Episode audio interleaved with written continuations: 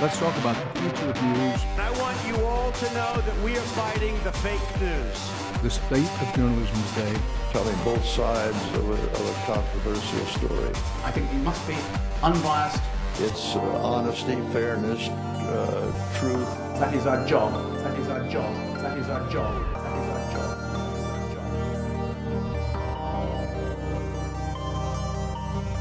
Welcome once again to the Our Man in Stockholm podcast, the first Our Man in Stockholm podcast of 2022. Uh, you may have noticed that there's another podcast on this field uh, on this feed as well. It's called the Irish in Sweden podcast. But hey, you get both. If you want to listen, listen away. If you don't, turn it off and go do something else. It's entirely up to your good self. Uh, the start of 2022, and 2022 is indeed an election year in Sweden. The country goes to the polls on the first Sunday in September to elect a new government, and woe betide the politician who would try to get them to do it at any other time than the first Sunday in September. The votes will be counted that night, and probably by Monday we will have some idea of what the outcome is going to be. Is it going to be a continuation of the pretty weak centre left coalitions that we've seen over the last while, or are the right going to get back in with the support of the Sweden Democrats, a party who among their founders was a former SS member. To talk about this, I invited uh, Stockholm University Professor of Journalism Christian Christensen to, to join me. Christian is an extremely experienced academic uh, who has lived in the UK, he's lived in Turkey. He'll talk about those experiences and indeed compare and contrast some of the things that happen in Sweden. But in this year, it's very important to get an early grasp on what's happening here and the nuances of it because you're not going to always get that in the international media or indeed in the media here in Sweden. So here it is, the first podcast of 2022, election year in Sweden. Christian, uh, why do people in Sweden only really want an election once every four years? It's very unusual to get a snap election, right? It is uh, it is unusual to get a snap election. Um, I think that uh, one of the interesting things actually after the last election, if anybody can remember, that we went through this sort of six month process of not really having a formal government, and things moved along pretty smoothly, actually even without a government. And it, it's one of those interesting cases that that Sweden has gone through these multiple phases of having. Uh, you know, uh, mistrusts against the prime minister, the prime minister resigning 24 hours after she got the position. So it's been a very, very unusual four year period. But but yeah, it, it is it is unusual in that sense. Hmm. Um, what is the current state of play in Sweden, right? So you know, just to give you some sort of context of where that question is coming from, I started sort of covering uh, politics about 20 years ago in this country. The Sweden Democrats have gone from being sort of one or two percent to doubling their vote every year and becoming the second or third largest party, depending on which uh, polls you believe in the country. Approximately one in five people are prepared to vote for them.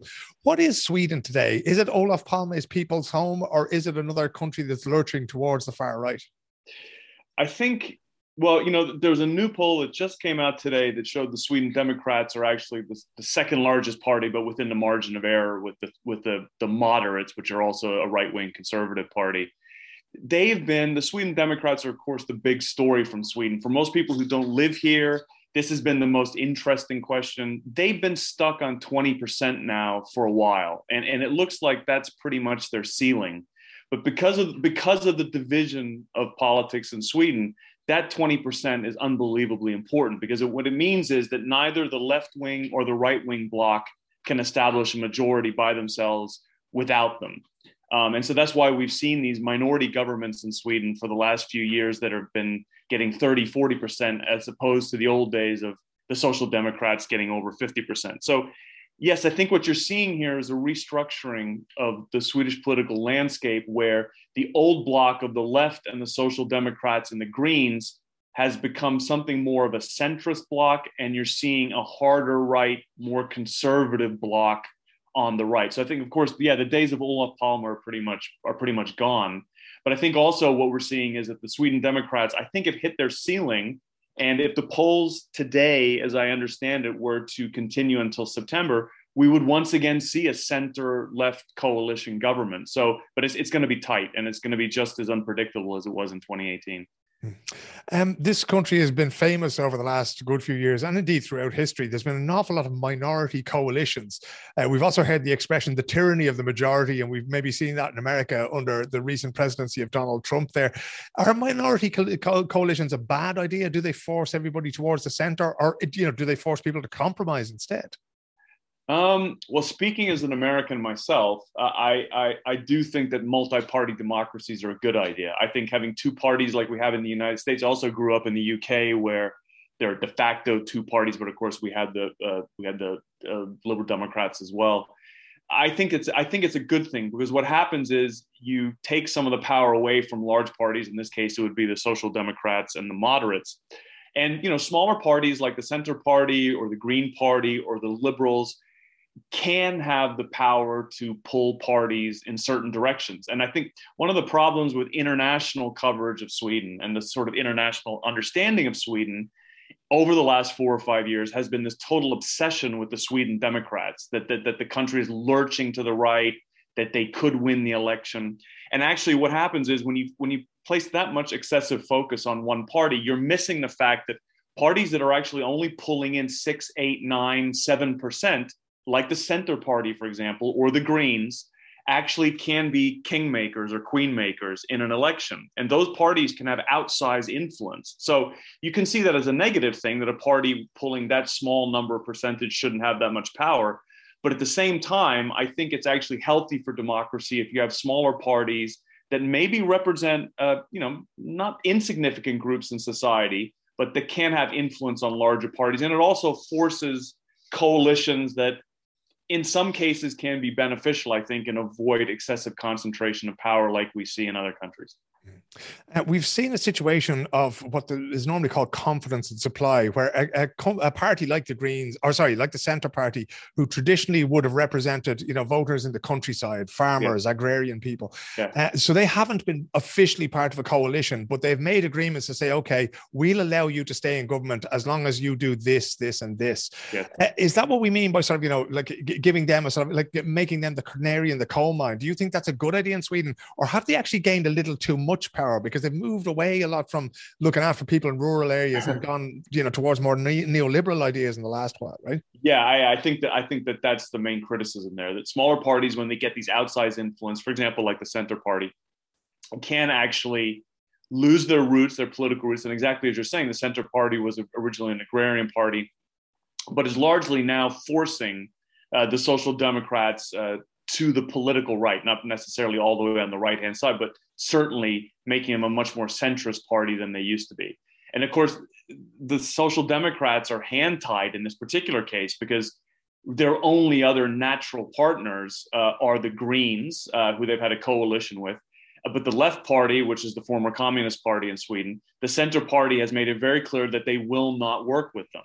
And so, unless the Social Democrats maintain this relationship with the Center Party, they're basically sacrificing their ability to, to keep and to stay into government. So, yes, I think when you have parties that are pulling a very small percentage of voters, uh, but then have outside influence, I mean, I sort of talked about that maybe as sometimes a good thing, but in certain cases, it can be a bad thing that forces parties into ideological positions that they wouldn't normally have like I said, 20 years ago, maybe one or two percent of people were voting for the Sweden Democrats. They were yeah. seen as, you know, the boot boys, the skinheads, the neo Nazis. Yeah. And now all of a sudden they're in sharp suits, uh, far better haircuts than what they had back at that time. Yes. And they're sort of the kingmakers. Who votes for them, Christian? Is it, you know, people who are already on the right, lurching right? Is it people who are working class people who feel abandoned? You know, who, who goes to the polls and puts their X in the box for them? Yeah, this is a super interesting question because I think the assumption pretty much always that, that these are sort of, you know, disaffected right wing voters who have sort of found a new home. But when you look at the statistics over the last, I mean, I moved to Sweden uh, just before the election, the first election where the Sweden Democrats almost got into power when they pulled in, you know, 3%. Um, and you've seen this steady rise up to around 20. And what you see is that they're pulling voters in from different areas, but actually, they have been pulling in voters from, for example, the Social Democrats and the largest trade union in Sweden, LO, the second most popular party amongst male members of that trade union is the Sweden Democrats. It's been that way for a while now, the most popular, of course, being still the Social Democrats. So, this notion that this is simply sort of younger, disaffected, right, former right wing voters uh, is not necessarily the case. They're, they're getting a fairly a broad spectrum of, of voters over the years. But as I said before, what we've noticed is I think they've hit a ceiling at 20, and it's been seems to have been stuck on that for quite some time. And, and their problem for their voters very much is that up until this point, they haven't seen the possibility of any real ability to affect change in government. But now, right wing parties like the moderates and the uh, Christian Democrats have been more open in their willingness to work with them. And that could give some impetus to the party. But but no, th- their support is not simply from some, some from former right wingers. It cuts across the political spectrum. Hmm. If we look at the rest of Scandinavia as a sort of a barometer over the last few years, and by that, you know, that's strictly Scandinavia, but say Finland, Denmark, Norway, they've all had two things, right? They've all had these flirtations with far right parties, many of whom have gotten into government. The True Finns in Finland, uh, Fremskrittspartiet, um, in was that in Norway or Denmark? I always mix those two up. Um, but they've all had their, their periods in government, so they've been sort of brought in out of the cold.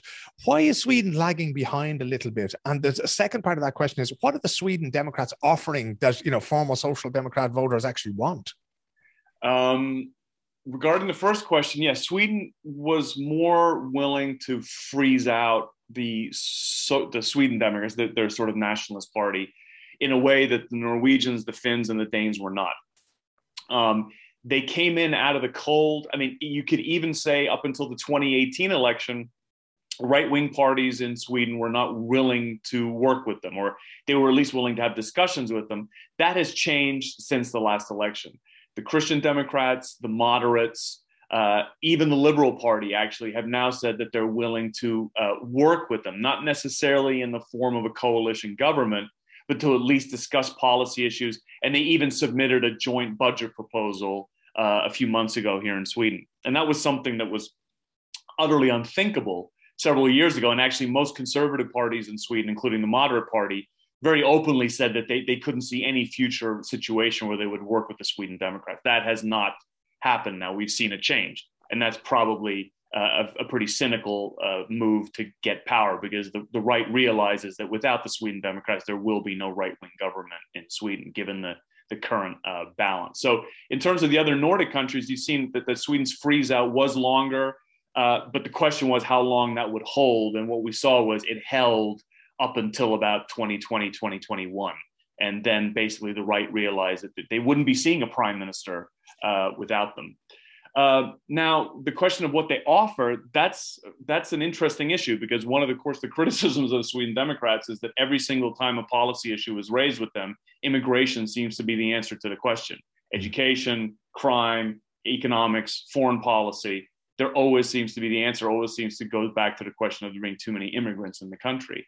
I think that for for for example, for working voters, or if we are talking about the trade union, for example, this idea about you know people coming in and taking jobs, this notion of you know Swedish jobs for Swedish workers, that plays in with a, a lot of people who are worried about the the situation in Sweden in terms of future economy.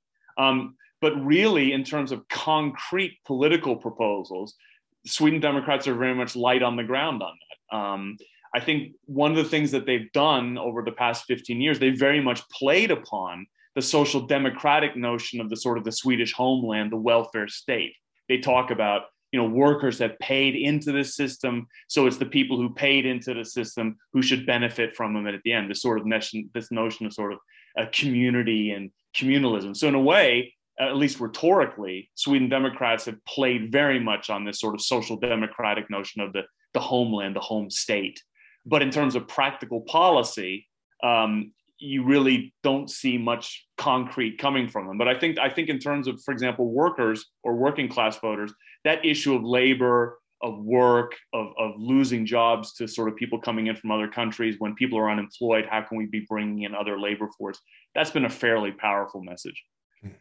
Um, one of the things we should mention is that in Sweden it operates in a party system, right? So you're not going to get an independent candidate who's just voted into the parliament. Yeah. You, have to have four percent. pardon me. You have to have four percent nationally before your party gets in there. Yeah. Now, certain parties are at risk of dropping out. Among them, the Green Party on the left, if you like, and yeah. the Liberals and the Christian Democrats on the right. Now, if one or more of those parties was to drop out of the, the, equation, does that mean that you know if the Greens drop out, there'll be more Social Democrats, or if the Liberals drop out? Out there'll be more Sweden Democrats. How do you think that might play out? Who, who might benefit from less parties in Parliament, so to speak? This is this is a super important question that I think a lot of people are just not even thinking about because we have two parties right now that are currently under that number, and that is the 3.4% for the Greens, and I think the the Liberal Party, uh, which is really in free fall right now. I think they're the poll that I saw today has them at 2.2%. So their chances of getting in are very slim. My, my, understanding of the situation is this if both of them don't get in, one would be in the left center block and the other one would be on the right. The liberals would be on the right block and the green part and the green party would be in the center left block. If both of them don't get in, that benefits the left block because if if one of them gets in, that could be the tipping point. So for example, if um, the Greens get in, but the Liberals don't, that pretty much, I think, would almost guarantee a win for the left bloc. If, however, the Greens don't get in, but the Liberals get in, that could actually tip the balance to the right. So, this is another very good example for international observers and for the press, where this, this real sort of fixation with looking at the Sweden Democrats blinds you to some of these smaller parties that really can make the difference in the election. So, these small parties, the, the Greens are much, much closer to staying into parliament than the Liberals. Mm-hmm. And if the Greens do stay in with the current numbers, then I think that pretty much is curtains for the right. I can't see a situation unless there's a really something dramatic happens in the next six months. So that's actually a very, very interesting issue for people to pay attention to is where are the liberals? Where are the Greens? How close are they to getting in? If they don't both don't get in, then you start having questions about, and this where it starts getting really complicated is the left party is getting is seeing a sort of a slight resurgence. They're around 10% right now. Will the center be willing to work with them in a coalition or cooperation? But but yes, these small parties that are on the verge of leaving can actually make the difference in the coming election. So if one gets in, it could benefit their side almost entirely. If both don't get in, the, the, the, way it looks right now, at least, is that it would benefit the left. But, you know, in the next few months, a couple of percentage swings to the right would mean the opposite. So it, it's becoming one of those things that since the elections in September, starting April, May, and June, people are going to be getting very, very nervous looking at those two parties and wondering if they're going to get in.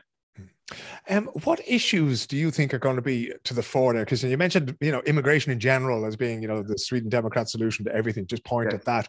Um, you know, the pandemic has obviously been handled differently here compared to the rest of the world. Is that going to be an issue? Has Sweden's economy suffered? The school system has been privatized to the point where it's uh, crazy altogether. Do you think that those, you know, what issues are, are voters going to be thinking of when they go to cast their ballots? I think this is just my personal opinion, not based on any research or anything like that. But I, I would say that one thing that might surprise people uh, is that I don't think COVID is going to be an issue. I don't think the handling of the COVID pandemic, largely because of the nature of the Swedish system, where you know the Swedish uh, Public Health Authority is a sort of it's, it's a non-political organization, and most of the political parties in Sweden, including those on the right, were not particularly critical of the strategy at the beginning. So I think it would be sort of political suicide in a way to start criticizing Sweden's handling of the pandemic. I mean, from the from the right to start criticizing the government handling because they were largely uh, went along with it for months and months for most of the time. So I don't I don't actually think, and I think the perception amongst in politics anyway in Sweden is that the handling of the pandemic was not a problem. It may have been maybe six or eight months ago after the last wave in the winter, you started to beginning to see some criticism, but really that died out. And and and funnily enough, considering for it's been two years considering what massive amount of attention the international press has given to Sweden, I don't think COVID is going to be an issue. I do think what we, when you look at opinion polls and when you look at questions asked to voters, law and order has become a major issue. It's been on the cards for the last few years. Immigration was supposedly an issue in the last election, but actually things like education and economy tended to be bigger.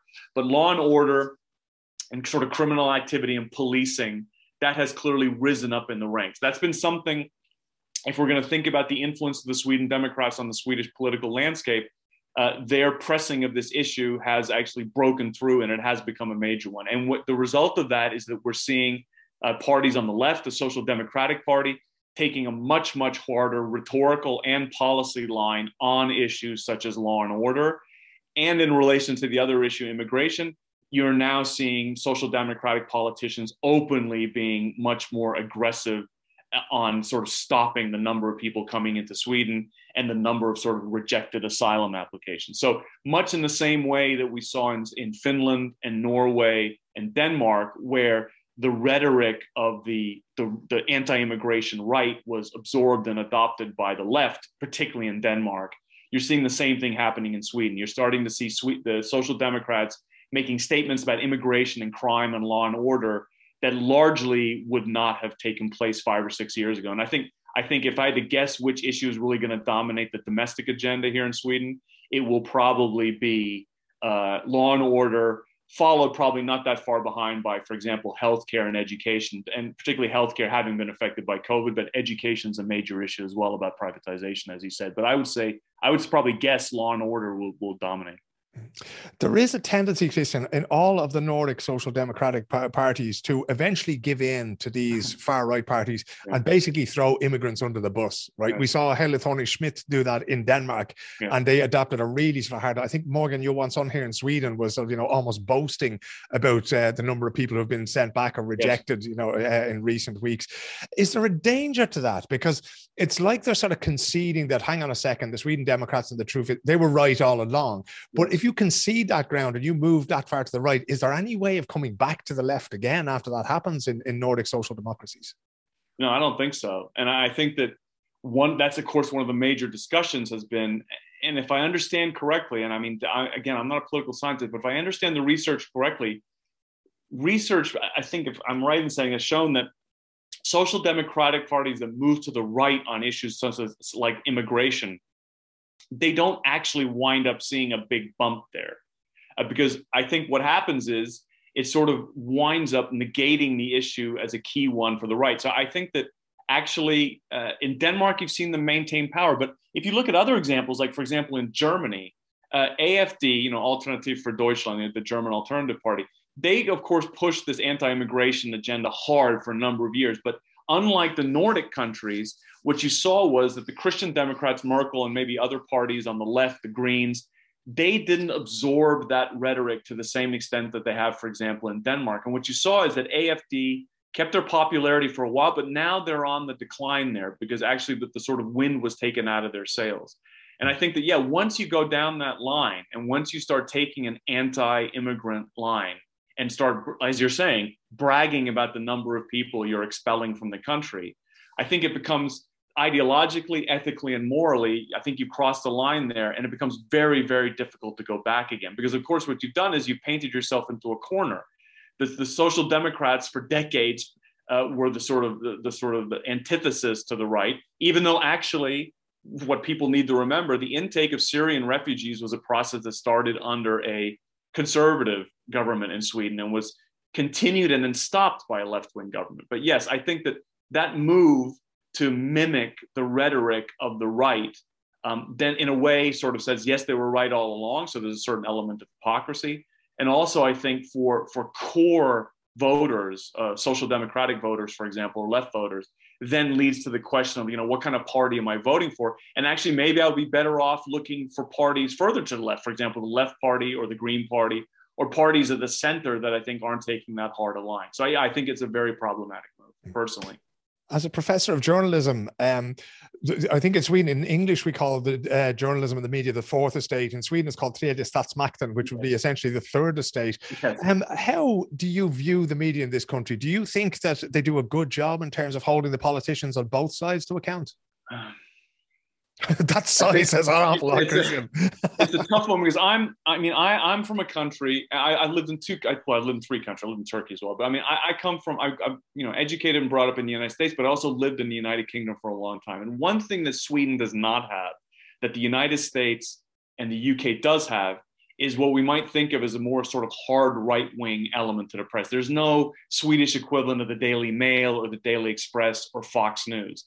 So Swedish media generally, on the whole, of course, Swedes will disagree with me and say, no, no, it's I'm saying compared to those countries, does not have uh, papers at the ideological uh, extremes, particularly on the right hand side, as you do, which largely push a lot of conservative agendas. Uh, I mean, Swedish journalism is largely accused of being very much sort of consensus oriented, and so and you know, for example, you know, public service broadcasting in Sweden um, and I'm a, I'm a big fan of public broadcasting. I think it's a super important part of democracy. But one thing they're accused of is an excessive, like slavish devotion to neutrality and objectivity, where sort of all sidesism.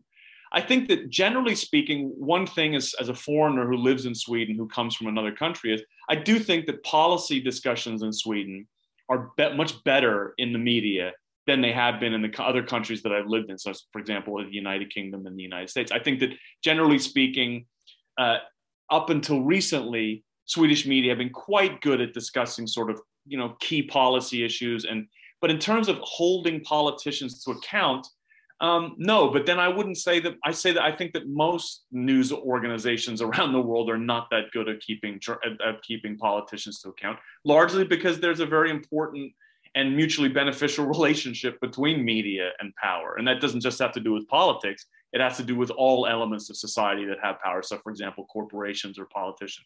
I think that Swedish media have been good at discussing policy, but I, I will say that I think that that has declined in the last three or four or five years. I think since I moved to Sweden uh, about 14 years ago, I think that political coverage in the country has slipped away from a focus on policy or deeper policy issues and has become more superficial and more, and I, I don't want to say Americanized, but it's sort of more focused on sort of short discussions, short issues, personality related questions.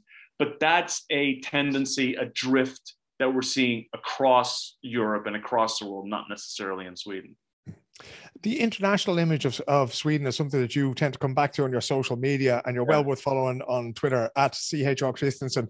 um, it, it, that's one of those things that I mean, the more I work and the more I report on Sweden, and I've been doing it for a long time now, the more I realize how people have a completely wrong idea of what's happening in this country. Because yeah. you know, we look to it as when I was growing up in the 80s in Ireland, we looked at Olof Palme's Sweden as being, you know, the country that stood up against the Vietnam War, yeah. a country that stood up for itself. That doesn't exist anymore because basically everything that hasn't been nailed down has been privatized in terms of healthcare yeah. and education. D- does the rest of the world have a, like a representative image of the Sweden that you and I live in? Do you think? I think, I mean, yeah, you're right. This is one thing I talk about a lot. And I think the reason why it's important is that Sweden is off and has been used in the last, particularly in the last five or six years, as a symbol for something. And if we're talking about 2014 through 2017, 2018, the discussion of the, the intake of, of, of asylum seekers and refugees. And you know, Sweden was used as sort of some kind of scare scenario for what happens when you bring in too many immigrants. Uh, and, and then same thing with COVID, right? That that COVID, I mean, Sweden is all over the place. It started out as a sort of a horror show, and then it became sort of the darling of the libertarian right in the United. I mean, it really has been all over the place. But I think that it's been rooted. The, these discussions are largely rooted in outdated and I would even say slightly romantic and incorrect notions of what Sweden is. And I think that those things that I think are most incorrect is first of all, this sort of notion of social democracy. I think people have a sort of misguided idea about where social democracy is in Sweden today or where it was in the past. People still think of Sweden as being a largely homogenous country. That's another thing. Uh, you know, people talk about, ironically, we talk about immigration, but I think that during COVID, for example, people said, well, I mean, these sort of recommendations work there because it's a very homogenous country. Mm-hmm. Sweden is not an ethnically homogenous country anymore. It's not a politically homogenous country. It is certainly not an economically homogenous country.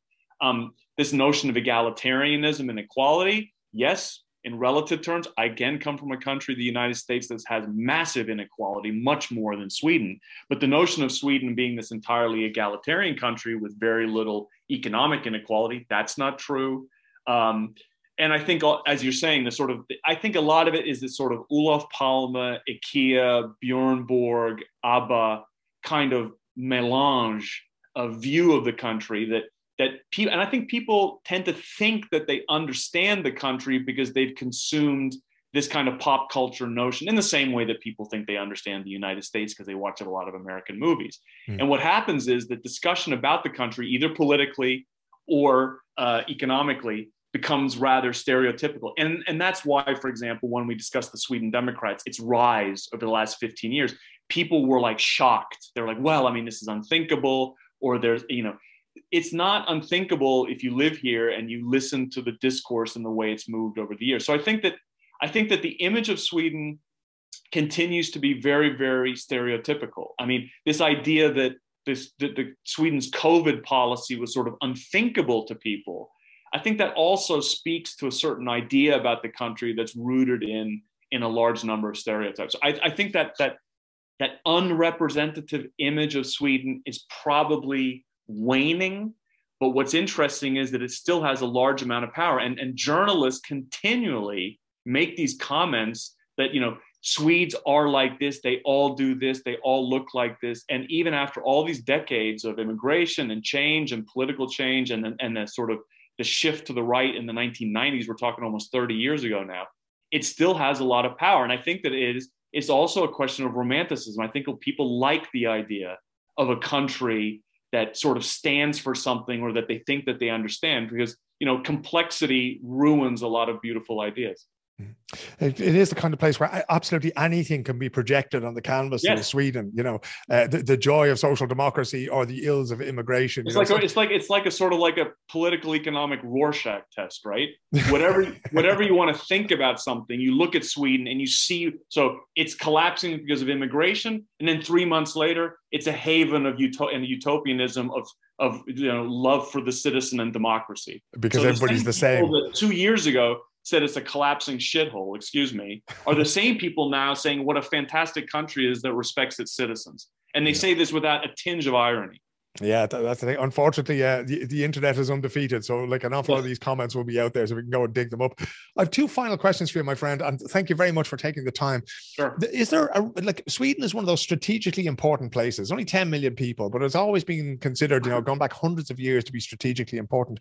Is there any risk of outside interference? We've heard of, you know, the Russians getting involved in elections and and uh, referenda in various different countries. Is there any risk of that happening in Sweden, or is it just too insignificant for that? I don't, Sweden's don't. I don't want to say Sweden's too insignificant for anything, but um, you get a lot of letters to the editor if that happens. I would. No, it, I mean, no, of course. I mean, like like any country, especially any country that borders, you know, that, that has a sort of strategic importance. Sweden's important in the way that any other country is important. But I think that you know, the Sweden just started this sort of institute for sort of combating, you know, disinformation from countries like Russia. I think when you looked at, again, if you look back at the results of the 2018 election and the 2014 election, in both of those cases, the Swedish government, I think, did sort of analysis of the influence, outside influence on the election from, for example, actors like Russia. And they found that the influence was fairly minimal. Mm. I think that, of course, there's a question of vigilance here. Of course, there's always attempts to influence from outside organizations, whether it be Russia or even the United States. Um, as an American, I can't sit here and pretend like my country has not stuck its finger into countless countries' domestic politics. Um, uh, but I think that perhaps, I think that our worry, if, if we're worried about politics in Sweden, if we're worried about politics in Europe, the, the worry should be from inward, not from outward. I think that, yes, of course, there's, in, there's attempts to influence, but in the last election in 2018, for example, the evidence of influence, for example, in terms of disinformation, is always there. But I think that the influence uh, was not as great as people may have thought. I think that, and to sort of take a slightly tangent issue here, that one of the reasons why I think Sweden has been able to not become, not succumb to the temptations of conspiracy theories in the same way that the United States has, is that Sweden still has a population that consumes a fairly large amount of news. Hmm. Uh, they read newspapers and they watch television news. And that regular consumption of journalism, I think, is an antidote to the kind of uh, obsession with conspiracy theories that we're seeing in other parts of the world. And if media go down the road of simplification and dumbing down of politics, we run the risk of seeing an increased influence of things like conspiracy theories. So, as a, as a as someone who studied journal, I'm not a journalist, but I, I research journalism. I can't emphasize enough the importance of the consumption of high quality journalism and, as an antidote to sort of conspiracy theories. Sorry, what was your second question there? Uh, no, the last question is about finally at the second attempt, uh, Sweden managed to shake off the shame that it had never had a female prime minister yes. until now. Magdalena Andersson being that female prime minister, is that going to have any discernible effect? Is it going to, you know, encourage more women to vote for her, or is she just going to be another social democrat when this race starts? I don't know what influence she, she's had a good start. I mean, in terms of polls and popularity, mm. uh, you know, she's had a good bounce. The Social Democrats are now over 30% in the last poll, which is the first time they've been there for a while. Her approval rating as party leader is much higher than all of her competitors. That's not unusual, of course, when you first take over, because I think people were, Stefan Löfven had been there for a long time. She was seen as a breath of fresh air. But we have to remember that Magdalena Andersson is also not seen as a sort of Palme leftist social democrat. Hmm. She's seen as, as if anything, a center right social democrat, a sort of you know fiscally conservative. So her appeal as party leader, I think, in, from the social democratic perspective, is it says she will appeal to the more center right voters who may be leaning towards the moderates than the left. And so I'm not sure if her gender is going to have any influence. I mean, it, it was an issue at the beginning, but I think I would think that now that it it might lead to a few some extra votes. I don't know. But I think that really the bigger question is her politics, and I think she she is someone who's a very serious person, um, and I also think that she's someone who was picked also for fairly pragmatic reasons because she is. If we're talking, if we're going to compare it to the UK, this is like Keir Starmer versus Jeremy Corbyn. Mm. I think that there's sort of a fear that if you pick someone too far to the left, that you're going to alienate the centrist voters that could be absolutely critical. So she's a pick of someone who is not an old school social democrat. This is the rightward drift of the social democratic party that we're talking about. I think she represents that. So if you're if you're if you're an old school social democrat, this might be seen as something not that good. But I think in terms of pragmatic politics, I think that that might be one of the reasons why we're seeing a bump for the for the social democrats, and it might actually wind up keeping them in power for another four years. Uh, we uh, it all remains to be seen. It's all up for grabs on the first yes. Monday in uh, September when the votes are counted, and no doubt we'll be speaking to you before then. But for now, Christian Christensen, thank you so much for taking the time. Sure, no problem.